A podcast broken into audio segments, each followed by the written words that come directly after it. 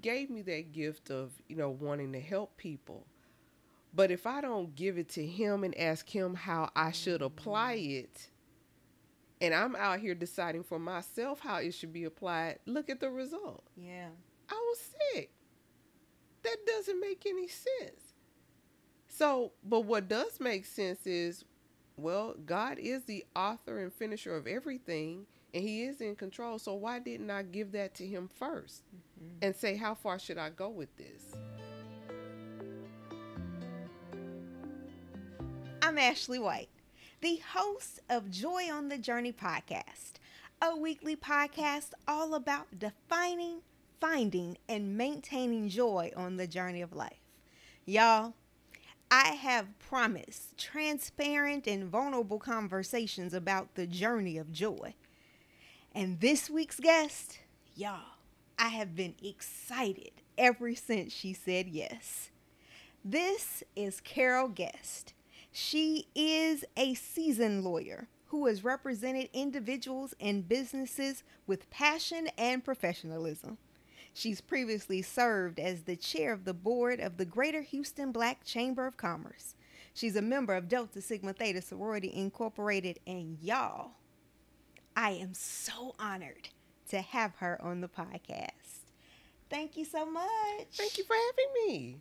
I am, yeah, we just got to get into it because I will start fangirling.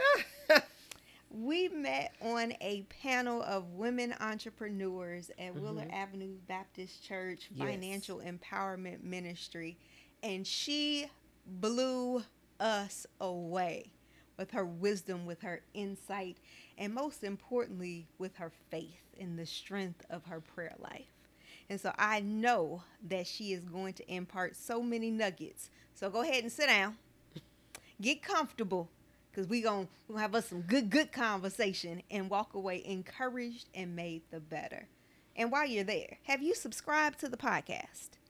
Yes? Go ahead and hit the subscribe button and click on your notification bell so carol this podcast is all about defining finding and maintaining joy on the journey of life so what would you say your definition of joy is I would say that my definition of joy is maintaining your sanity along the way. Mm.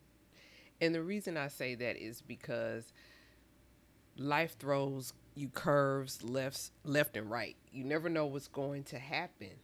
And there are lots of opportunities to just get discouraged.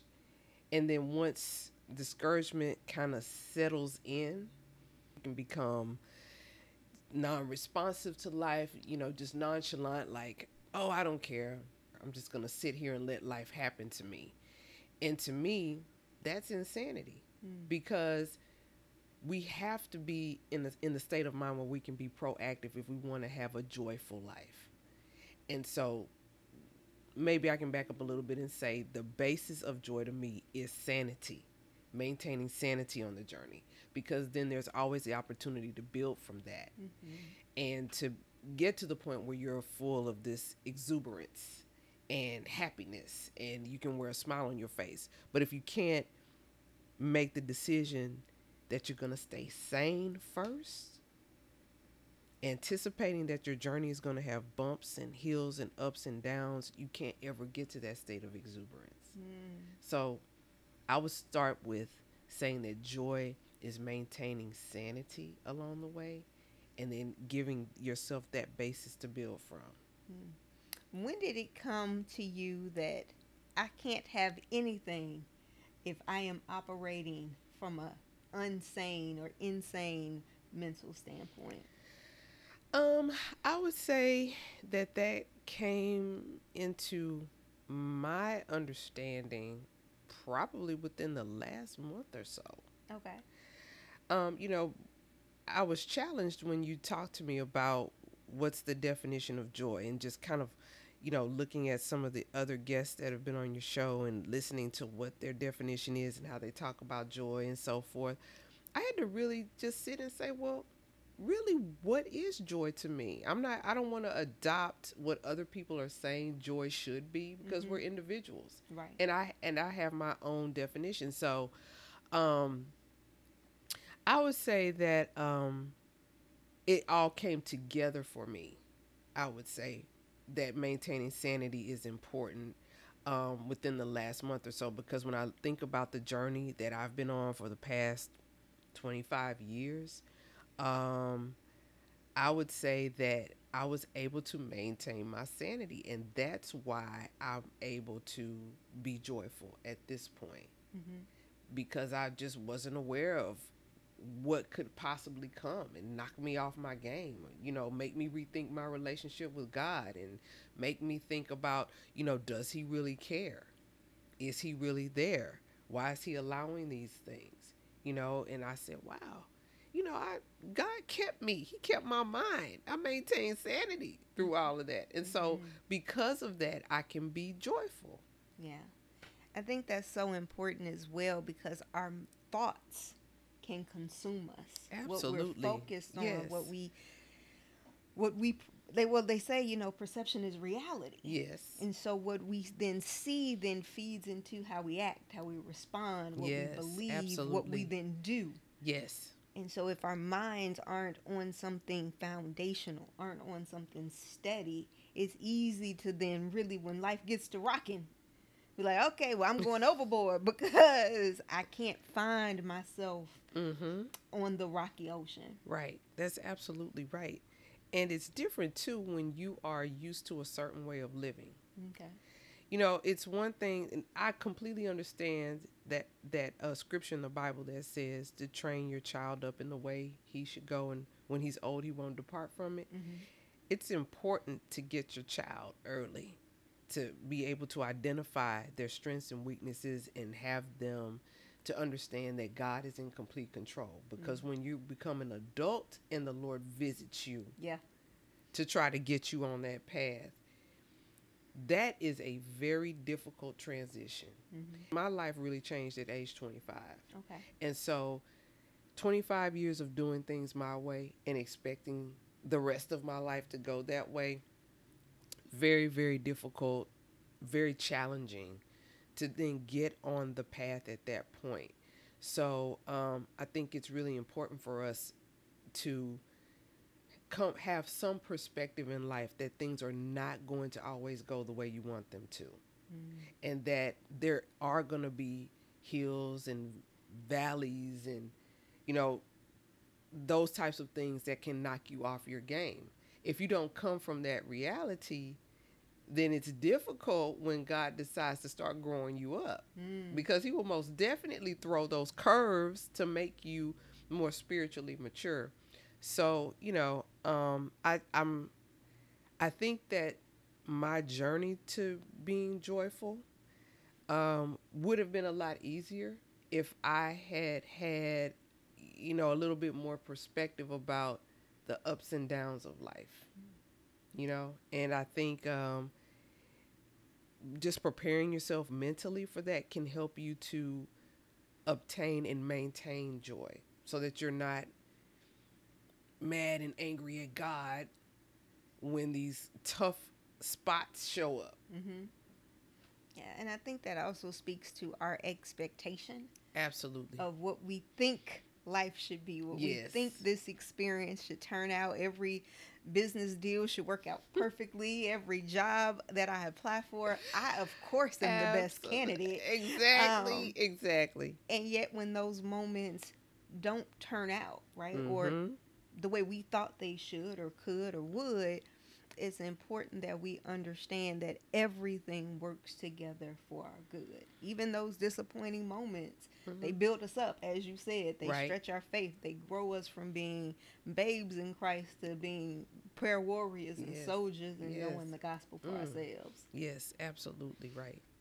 So I want to talk about um, in those moments where you were fighting for and choosing to maintain a healthy mindset what did you learn then that you possibly could share with someone that is in a place of this is not what I thought it was going to be?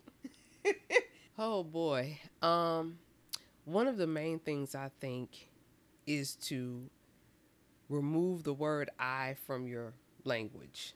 Hmm. Because that the point of frustration comes when you're I when you say I thought it would be and God says it is this way. Ooh. That's where the the conflict comes in and that's where your frustration comes from. And if you can g- get rid of I and get rid of the mentality that your thoughts should prevail, the way you see things happening should prevail, and accept that God is the authority and that He, because He is the authority, He decided to send whatever it is or allow whatever it is that's causing you this frustration.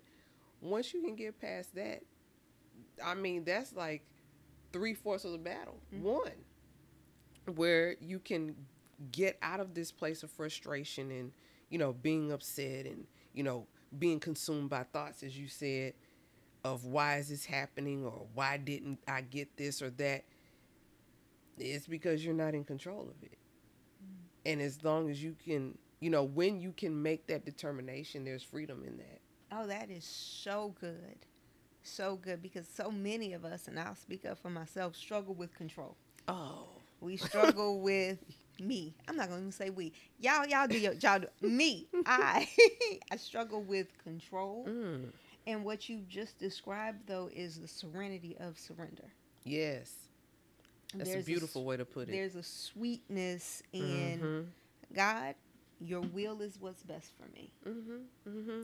There is ser- sweet serenity in that uh, because once you can accept that, um, there's just a calmness that comes mm-hmm. and that peace of God, you know. Um, and you get to a point where you say to yourself, well, at least I did. I might as well just let it go. I just might as well let it go because I keep knocking up against him and he's not going to give. Mm-hmm. You know, I he is not going to give. Yeah. He's waiting for you to give, mm-hmm. but he's not going to give. Yeah. So, yes, sweet serenity, that is that's the goal. That's good. That's good. So let's hop into your journey. You have led or had and continue to have a prestigious career that has taken many different turns. but I would like to start at the beginning. Mm-hmm. When did you realize that you had a passion for law and wanted to become an attorney?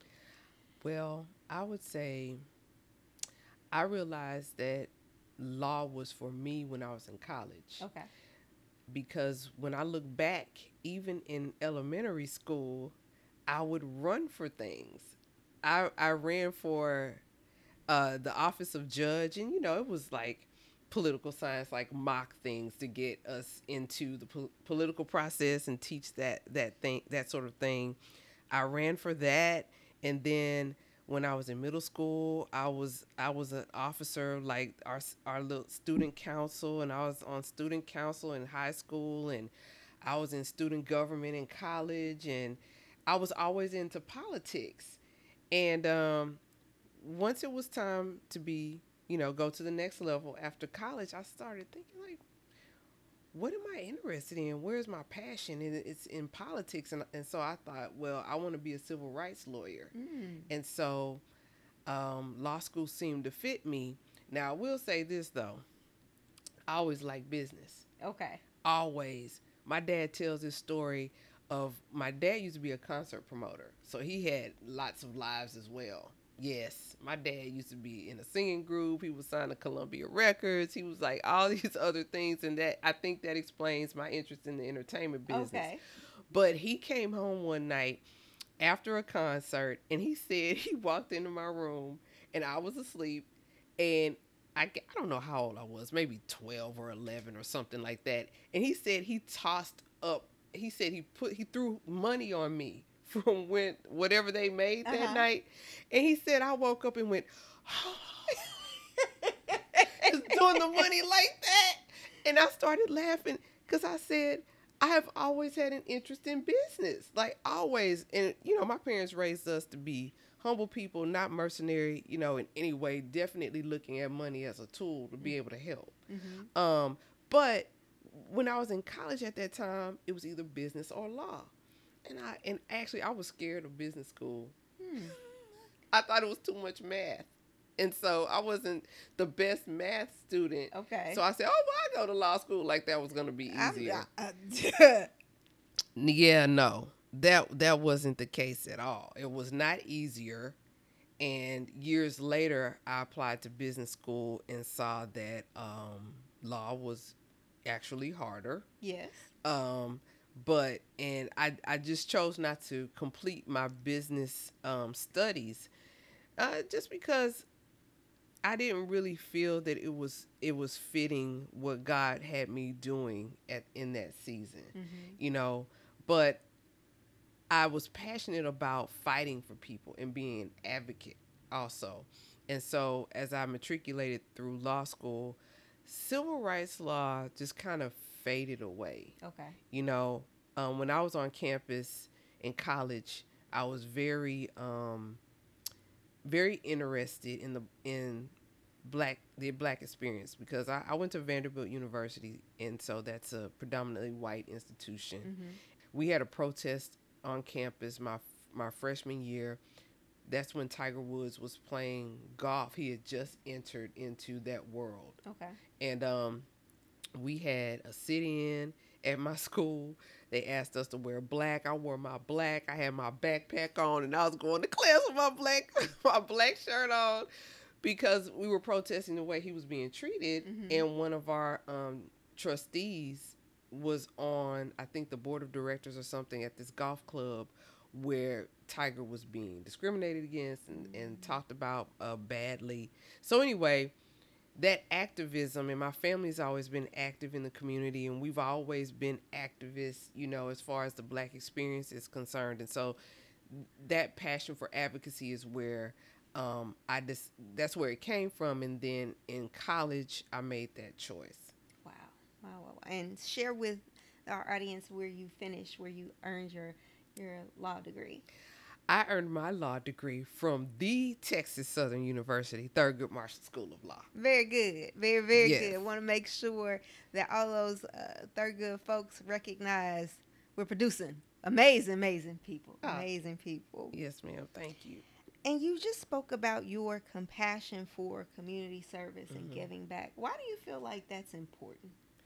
Well, I think it's important because God gives us skill sets um, and gifts that we're supposed to share and share in community and help other people. And I think that if you have something that's worth sharing, you should share it because we're all incomplete people. Mm-hmm. We all need each other. And so if I have something that can help or benefit someone else, then I should share that with them. They can share with me and we're it, it makes for a better society. I'm, I'm a progressive thinker. I like to do things that will help push things forward. Mm-hmm. And let me just break it down in practical terms. Because at the chamber, I had these discussions all the time. When people can eat have shelter, um, have a safe place for their family and their kids to to to be to go to school, whatever the case may be, and they have jobs to that support all of that. Mm-hmm. Then you don't have to worry about somebody knocking you over the head when you're walking down the street trying to rob you because they're going to have their own stuff. So if I can do something to help prevent that, give that person a better life, and give you a better life because you're not in fear of being robbed or raped or something crazy, then why would I not do that? Mm-hmm.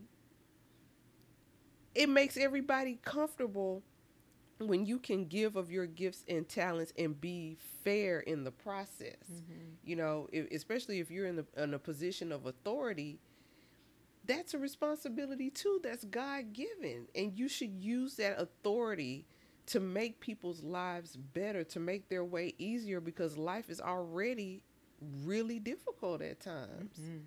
So I I just I guess in my personality and in, in our upbringing, it just has been reinforced over and over again that we should be a benefit to others to help make their way easier and that warms my heart and then if somebody else is giving so that I can you, you know achieve more and have a better life then you know, it all works out. Yeah, absolutely. I think watching my grandparents, they were very civic minded, um, serving not only just within the church, which was our foundation, but also serving in the community. Yes. So I think that is embodied in us, Yeah. but it also, some people think, well, if I give, then what do I have for myself? And so I do want to ask, as a ser- someone with a servant heart, Mm-hmm. in which pouring out sometimes just comes natural. Yes. How do you replenish, or how have you found ways to replenish that which you pour out? Well, first of all, I have to say that God has had to stop me several times Hmm. because I was overdoing it to the point where I was depleting myself. And you wouldn't you would think, you know, that's counterintuitive. Well, God gave you this gift of being able to help people, so you should do it to the fullest. Well, there there has to be harmony. I, I was listening to someone that said balance is not possible. You should be looking for harmony. And I said, That's right. Mm-hmm. You know, um, so God has had to stop me on several occasions and said to me, You need to take a nap or sit down, Mm-hmm. you know, take some days off, get a massage. So he's had to arrest me. And and and then I I was giving so much that I've gotten sick a few times. And you know, I- finally he just said, "Look, you've got to get yourself in a space where taking care of yourself is important." I was so passionate about what I was doing, you know, that it I feel like it was a drug almost Mm. because I loved it so much. But you know the, the see this goes back to um I think how God how he is. He will let you get to a point. You have to you really have to harmonize all of these things in light of what God's call is on your life and what he wants what he really is calling you to do. Because he can give me he gave me that gift of, you know, wanting to help people. But if I don't give it to him and ask him how I should apply it, and I'm out here deciding for myself how it should be applied, look at the result. Yeah. I was sick. That doesn't make any sense. So, but what does make sense is, well, God is the author and finisher of everything, and He is in control. So, why didn't I give that to Him 1st mm-hmm. and say, how far should I go with this? So, getting sick made me have to recognize, oh, wait a minute. Well, yeah, maybe I should have asked God 1st Mm-hmm. Maybe I should have given the gift back to him and said, How should I apply this? So, him waking me up, that was one way. And so now I get massages every month. I tell people no in a nice way. you Yes. know. and, you know, I, I schedule my days better such that I can, at the end of the day, be able to sit down and, and maybe, um, you know, read the Bible or pray or, you know, just relax Mm-hmm. so that I can be ready for the next day. Because I understand now how necessary rest is Mm-hmm. in order to execute whatever the portion God has for me is for the next day. I recognize that we can only give out portions of ourselves and be effective Mm. not overdoing, not showing up every time. That is not what God called us. He called us to a portion. That's why we have days. We have nightfall and day. That's a portion. We don't get seven days in one day. Yeah. We get a portion. Mm-hmm. So he had to train me. I had to learn the hard way. Yeah. Ah, that is so good, and it's such a good lesson and perspective, and and immediately applicable. As you said, God has given each of us talents and and treasure, but we also have to consult God on how He wants us to best utilize our gifts and talents, so that we are honoring Him and bringing glory to His name. Because sometimes we can treat our gifts as our gifts, and then we also want the glory for how we're using Mm. our gifts. Well, yes, indeed. But when you consult God, when you are asking, okay, Lord, you gave this to me, but how can I serve your church? How can I serve your community? How can I serve myself? Because I am also a part of that community. How That's am I true. serving me and treating me well Yes. so that I can do the work that you have tasked, the purpose that you've created Mhm. me for? Oh, that's so good. I've so, had so to just good. really, and you know, I think this is likely common to everyone who's trying to develop their relationship with God is to be less me centric Mhm. and I centric. And you know, it's really kind of difficult living in the United States and fighting that mentality Mhm. because we get so bombarded with marketing that encourages being me centric. Mhm.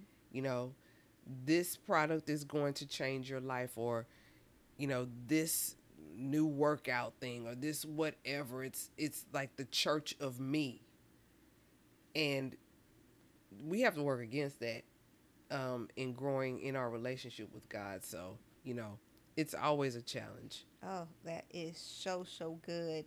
As I mentioned earlier, we met on a panel of African American women entrepreneurs. And first of all, didn't feel like I belonged there. But I was blown away because, listen, we're to talk about imposter syndrome, but it's real.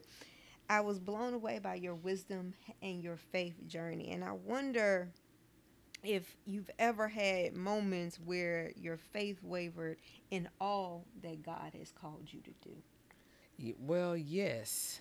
Um, I have experienced imposter syndrome, definitely.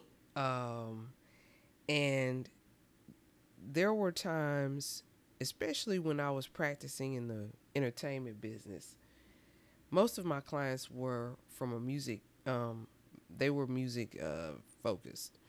And so I would feel, now I knew God had charted my path to go through the entertainment business. But there was so much that I felt like I didn't know. But he gave me such excellent mentors.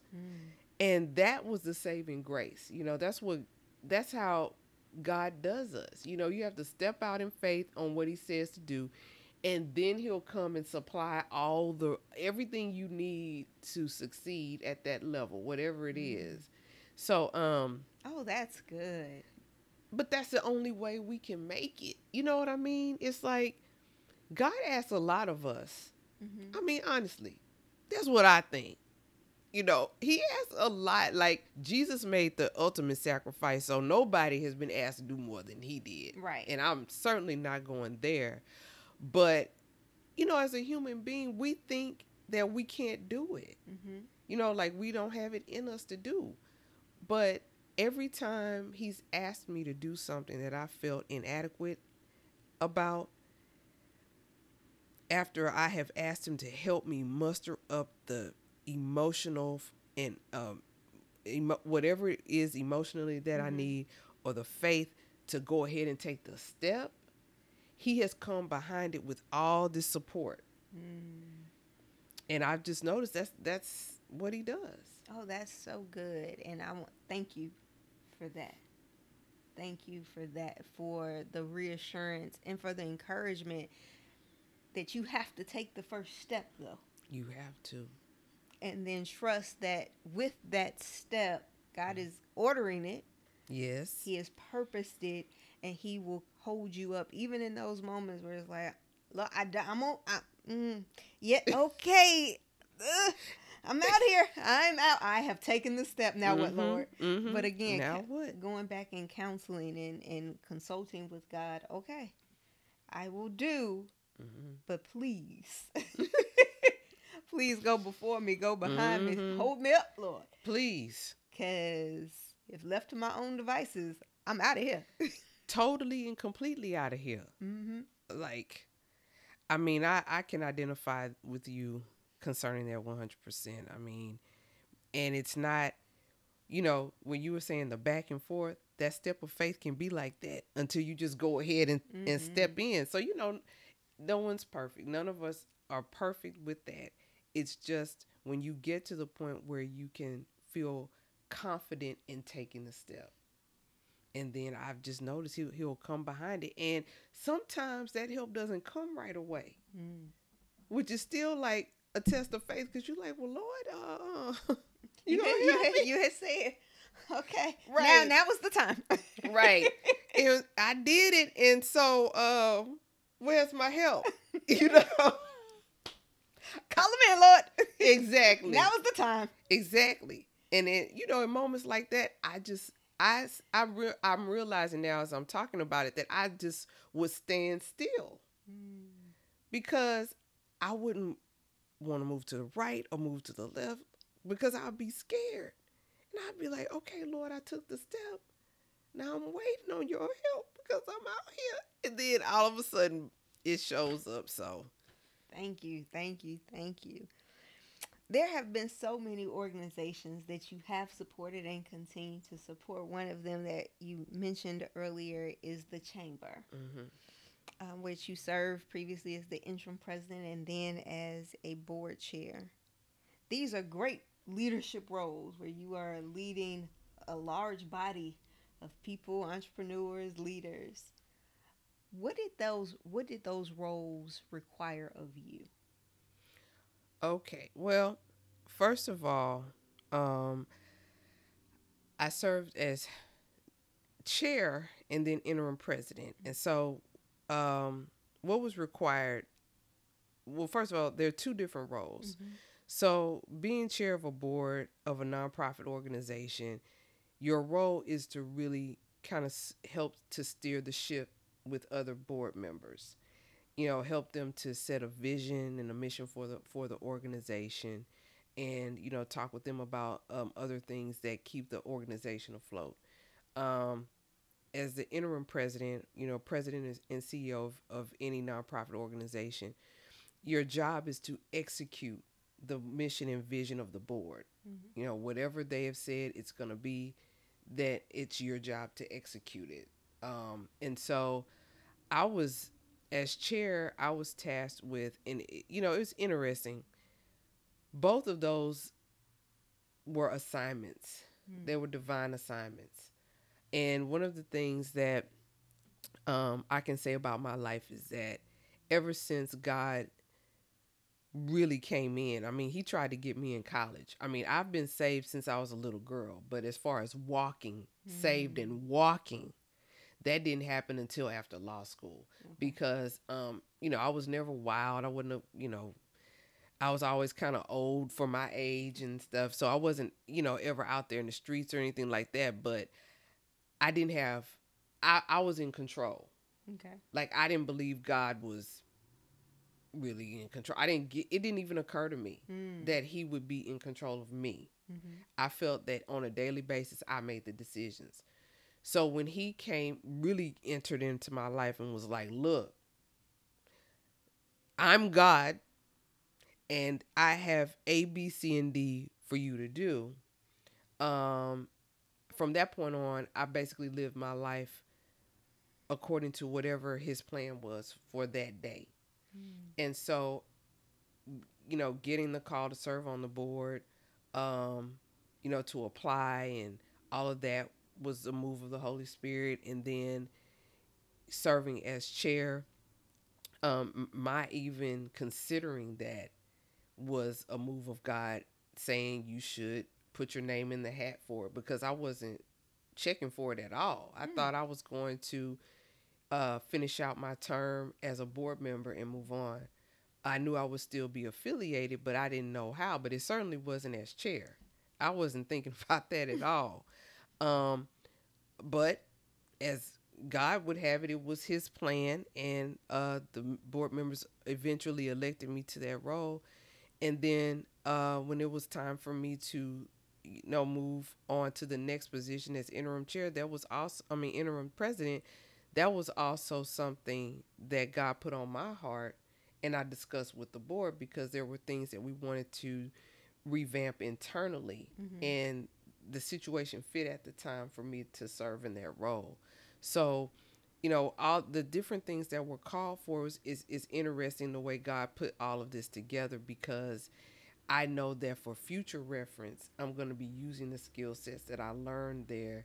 You have to, you know, understand how to meet their needs as well and speak their language because you're trying to get them to support your organization and convince them that what you're doing is important. Mm-hmm. So, the, you know, God at, put me in those roles, and I can say that I'm very grateful to have had the opportunity to serve because I was able to really um, work on behalf of black businesses and advocate for them and recognize that, you know, we may need training in this area. We may need to, you know, help the businesses better understand how to make profit because really business ownership is um, is a wealth builder. It's a vehicle where wealth can be built. Mm-hmm. And I took that very seriously.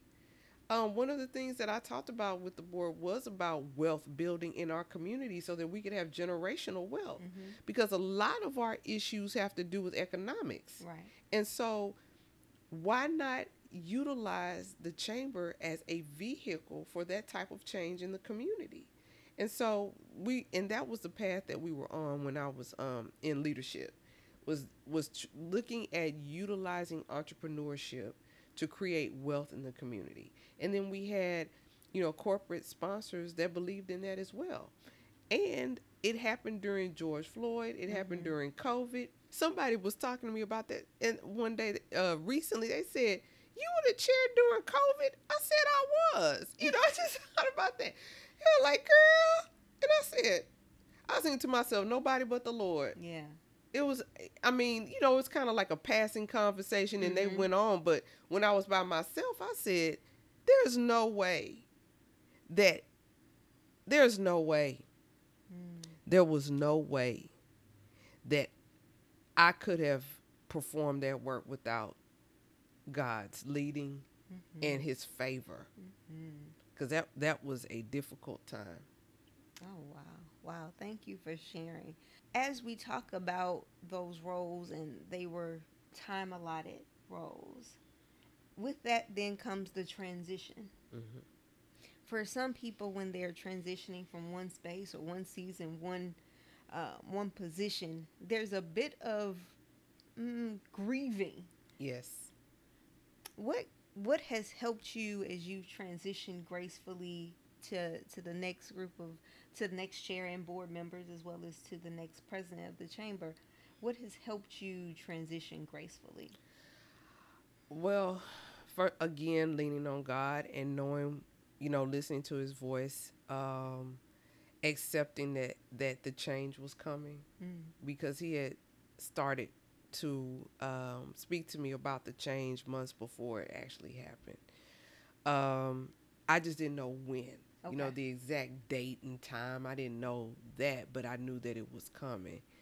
And so, um, and I thank God because He will do that for us. Mm-hmm. You know, get us ready and prepared when it's time to transition or separate from something. So my mind was kind of already in that mode. Um, so that's one thing. Um, and then when you are so invested in something it because that was a passion for me mm-hmm. it was when i actually after i stepped down the weeks that followed were somewhat surreal because i wasn't active every day like those positions are all day every day, mm-hmm. like almost 24 7 unless you can turn it off and if you love it, again, like I said, you'll be, you know, that'll be the only thing that you're focused on for mm-hmm. the most part. So I had to be honest about how I was feeling. Mm-hmm. I had to be honest to, with myself um, and say, this is sad for me. Mm-hmm. That it felt like a loss. Yeah. Uh, because I loved the work so much. And once I allowed myself to be honest with with myself about that this was actually a loss and I was, you know, um, somewhat upset about it. You know, not to the point that it was debilitating, but that I actually had mm-hmm. some grief behind it, then I was able to just start working it out. Like I would uh, talk to friends about it, um, but I wouldn't let myself wallow. Okay. No, because that's when it turns into something else. Mm-hmm. You know, um, and so I just gave myself grace. And I was telling people, see, originally, this is what God said six months. Like, I needed six months to adjust because going that whole chair to interim president, that was four years of nonstop, like every day because we didn't have a president when I was chair. Okay. And so I had to wear both hats. Mm-hmm. And so, um, you know, to keep the chamber going and all that, it needed you know, that leadership. Mm-hmm. And so, um, he said, you need really six months. And I was like, oh, three months, you know, 90 days, you know. So I'm still, I'm almost, I got two weeks. Okay. Two weeks before six months is up. And um, I really had to say, Carol, you are not strong enough mm. emotionally to be back out here hitting it like you have done before the chamber during the chamber. You're not. Mm-hmm. You're depleted and you need to have a seat. You know, and then that four years had come behind, I guess, 22 years of hitting it hard with my own business I mean, and there hadn't been any breaks. Mm-hmm. So, you know, I, I think the whole learning about the self care, God sitting me down, telling me I needed to, you know, pace myself and all that has helped me to transition from that pace and then get ready for the next thing. Mm-hmm. And there's joy in that for me. Mm-hmm because I do like to be active. I do like to help make a difference. I do like to be in the community doing things. And so I could look forward to that. But it required me to have a seat so that I could refuel and recharge in order to do the next assignment. Because God is not going to let you sit down for too long. Mm-hmm. And I would be hurting myself if I did not have a seat and accept that He closed that door. Mm-hmm let that go. Matter of fact, if we don't let go, we're gonna get hurt by it. Yeah. And I didn't want that. I knew enough to know in my spiritual walk when God closes the door, you need to let it stay closed. Mm-hmm. And you need to turn, you know, do your crying, do your whatever you have to do to be all right with that decision that he made mm-hmm. to make the change. And he understands that. That's why he told me six months. I didn't know it was going to really take that. I tried to do it in three, but no, I needed six. Yeah. So I think being definitely being patient with myself, recognizing that I'm not,